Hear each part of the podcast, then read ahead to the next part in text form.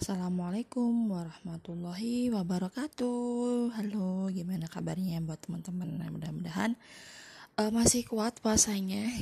ya iyalah ya. Uh, mudah-mudahan belum bolong, mudah-mudahan juga nggak kesiangan sahurnya.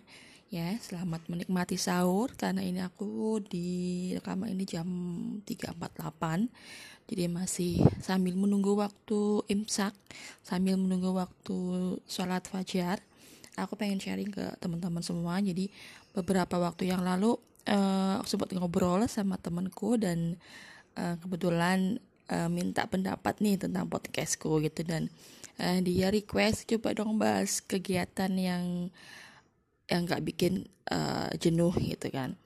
Uh, ya akhirnya oke okay, aku coba bahas di sini ya um, aku aku nggak expert banget sih. Cuma ini dari apa yang aku lihat dari apa yang aku rasakan dari apa yang uh, biasanya ya biasanya gitu.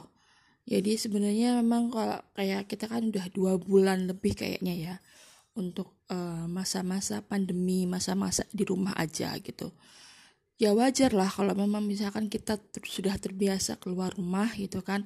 Entah itu untuk ke pasar entah itu untuk pengajian misalkan ya entah itu untuk ngantar anak sekolah gitu akan sangat wajar ketika kita merasa jenuh gitu kan. Wajar banget manusiawi gitu walaupun uh, walaupun memang uh, ketika kita merasa jenuh memang satu hal yang harus kita pikirkan adalah coba tengok ke bawah dulu gitu. Kalau kita merasa jenuh itu kan berarti uh, ada kemungkinan mungkin mungkin ya uh, untuk pos keuangan kita masih stabil ya masih masih bisa lah untuk saving beberapa uh, hari ke depan, bulan ke depan gitu. Nah, ketika jenuh melanda itu, uh, coba deh kita lihat dulu ke bawah gitu.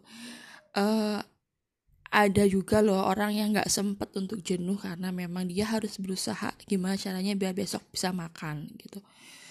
Uh, kayak saya sendiri ya, saya walaupun saya sendiri untuk hari-hari biasa memang lebih sering di luar gitu. Dan waktu pandemi ini dua minggu pertama saya berusaha untuk mengikuti anjuran pemerintah untuk di rumah aja gitu. Cuman ternyata lambat laun memang e, dompetnya menjerit gitu kan. Jadi mau nggak mau karena di Tegal itu kan belum kayak Jakarta gitu ya. Jadi masih bisa buat berjualan walaupun mungkin memang pendapatan saya sendiri berkurang 90% gitu. Tapi sebenarnya wajar juga sih kalau misalkan uh, teman-teman memang uh, ngerasa jenuh di rumah gitu.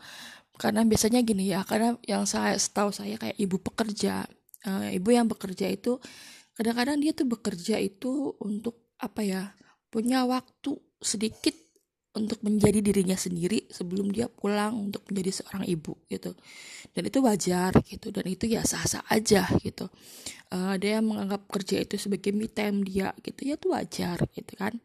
Uh, sekarang ada work from home dia harus bekerja di rumah atau bahkan mungkin dia harus di rumah ya pasti butuh adaptasi kan. Nah begitu juga dengan ibu rumah tangga.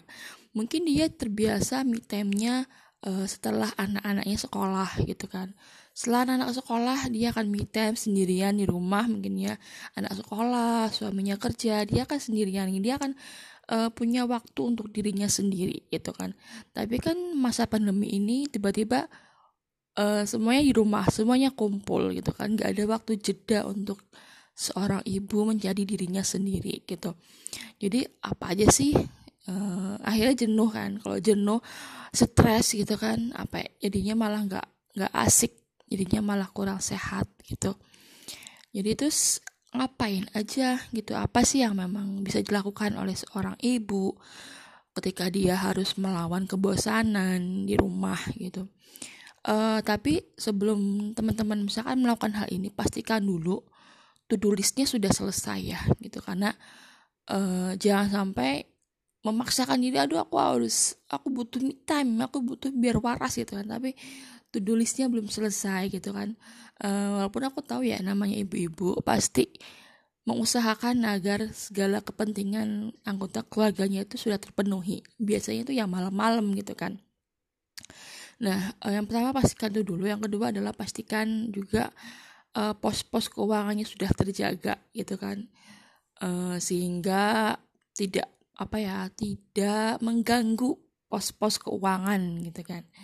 Nah yang pertama yang bisa kita lakukan sebagai seorang istri sebagai seorang ibu yaitu um, bisa kok kita mencoba misalkan kayak skincare gitu ya. Skincare itu kan sebenarnya nggak yang harus mahal-mahal banget ya. Kalau kamu punya budget 300 ribu pun udah bisa skincarean gitu. Mungkin yang biasanya nggak punya waktu buat istilahnya double cleansing, pakai toner, pakai serum, pakai masker. Coba deh masa masa-masa yang mungkin anak-anak udah tidur, suami udah tidur gitu, merilekskan diri karena sebenarnya kalau sejujurnya walaupun aku bukan expert banget di skincare, tapi uh, emang kalau pakai skincare itu ya aku kebetulan pakai Sambaimi ya yang murah gitu kan.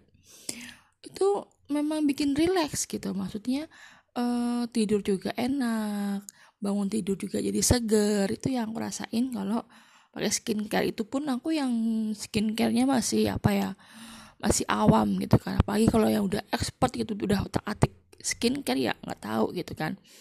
Dengan skincare itu kan berarti kan kulit kamu juga jadi lebih glowing, lebih sehat ya kan. Dan siapa tahu kalau memang uh, lama-lama fokus di situ bisa kasih review. Sekarang banyak banget kan platform platform untuk mereview skincare gitu kan. Itu yang pertama. Lalu yang kedua, uh, kita bisa juga mencoba untuk um, mencoba resep-resep baru. Ya buat yang nggak pernah ke dapur, mungkin ini saatnya kita ke dapur untuk otak atik resep sederhana lah nggak usah yang langsung bikin rendang gitu kan kayak aku pun juga alhamdulillah bisa bikin sambal geprek. Jadi kan semuanya tuh pasti ada apa ya masa pasti ada uh, hikmahnya ya bisa turun ke dapur mencoba resep-resep yang simpel-simpel gitu kan. Siapa tahu nanti setelah setelah pandemi ini selesai jadi pintar masak gitu kan. Alhamdulillah. Ya bikin mungkin snack-snack kecil snack-snack ringan buat anak gitu kan. Ya itu nggak masalah gitu nggak masalah banget gitu. Uh, jadi uh, tinggal buka cookpad atau YouTube gitu kan beli bahannya bikin gitu. Syukur-syukur kalau udah jadi enak bisa berbagi dengan tetangga yang lain gitu kan. Jadinya kan bisa sekalian uh, sedekah gitu. Ataupun mungkin masak masak sengaja masak banyak untuk dibagikan kepada tukang becak misalkan. Itu kan juga nggak masalah kan. Itu juga kan uh, buat orang yang suka masak itu kan juga sudah termasuk me time gitu kan. Me time Lalu yang ketiga mm, mungkin buat uh, ibu-ibu yang suka pengajian ya. Uh, pasti kalau aku sendiri pun walaupun bukan ibu-ibu yang pengajiannya full Senin sampai hari Ahad tapi paling enggak emang aku ada waktu dua minggu sekali ikut pengajian dan kerasa banget ya kerasa banget kalau uh, jadi kurang iman gitu ya jadi buat uh, teman-teman yang memang sudah terbiasa kajian gitu kan. Mungkin um, itu mungkin sekarang bisa uh, lebih ke online gitu kan. Coba barangkali kajiannya bisa didengarkan secara online ustazah ustazahnya.